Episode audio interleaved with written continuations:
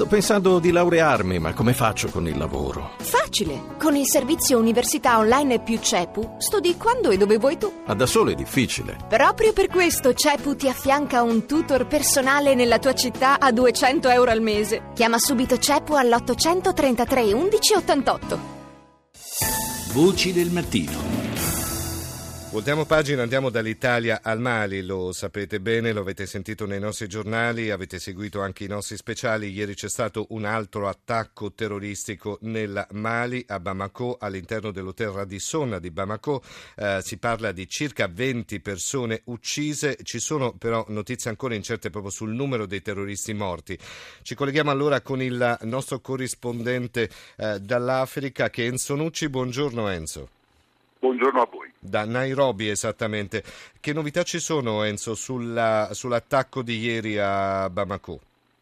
Innanzitutto c'è da stabilire il numero delle vittime. Eh sì, perché il numero è ancora incerto, insomma, no? È incerto, in un primo tempo si è parlato di 27, ora è stato registrato più basso, si parlerebbe di 21, anche sul numero dei terroristi uccisi, in un primo tempo è stata fornita um, una cifra di 13 terroristi nel corso del blitz e poi ora si parla di due. Insomma ehm, è ancora tutto in fieri e sono notizie che ovviamente si conosceranno nel corso della giornata quando saranno eh, anche ultimati i, tutti i rilievi all'interno dell'albergo. Intanto sì. è stato dichiarato lo stato nazionale di allerta da parte del Mali e, e, quindi questa è la prima risposta di tipo militare a quello che è eh, successo. Eh, chiaramente eh, l'instabilità del paese ha favorito tutto questo. Eh, ricordiamo che tutto nasce l'instabilità quando oh, nel 2012 c'è stato un colpo di Stato da parte degli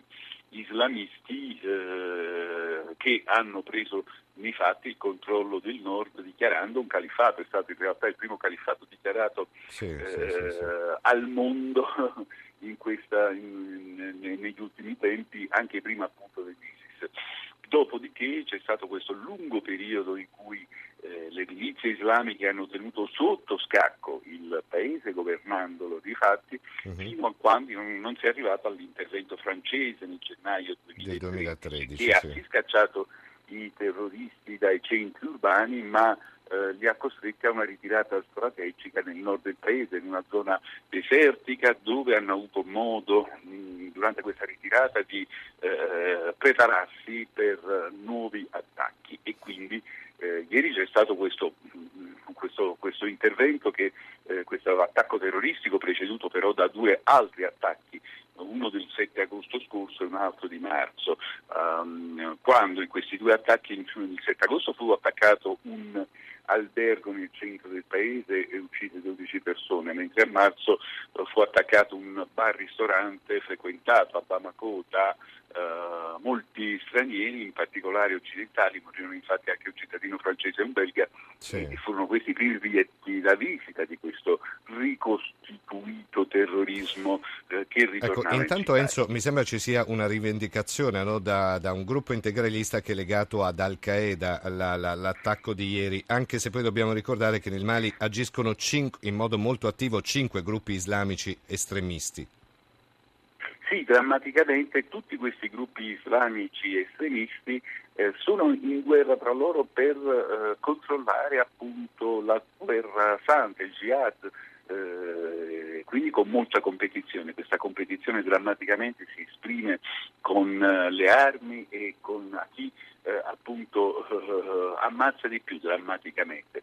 Eh, prima, questa, questa, prima rivendicazione nasce da un gruppo eh, salafita appunto vicino ad Al-Qaeda, sì. Eh, un gruppo salafita che al suo interno ha già subito una scissione perché parte di esso nel maggio scorso aderì all'ISIS, ma poi il leader ha sconfessato questa adesione eh, all'ISIS. Ehm,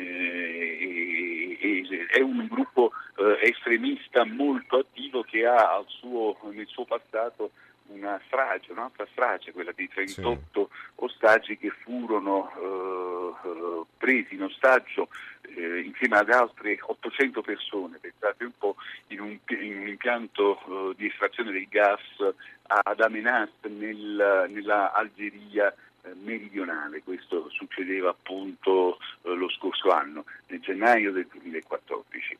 Mm, possiamo, possiamo però dire, Enzo, che questo attacco all'hotel Bamako, anche se un hotel, anche se avvenuto in Mali, è un attacco, se vogliamo, in modo simbolico anche alla Francia, eh, probabilmente anche per l'intervento militare, quello del 2013 in Mali, eh, con forze francesi?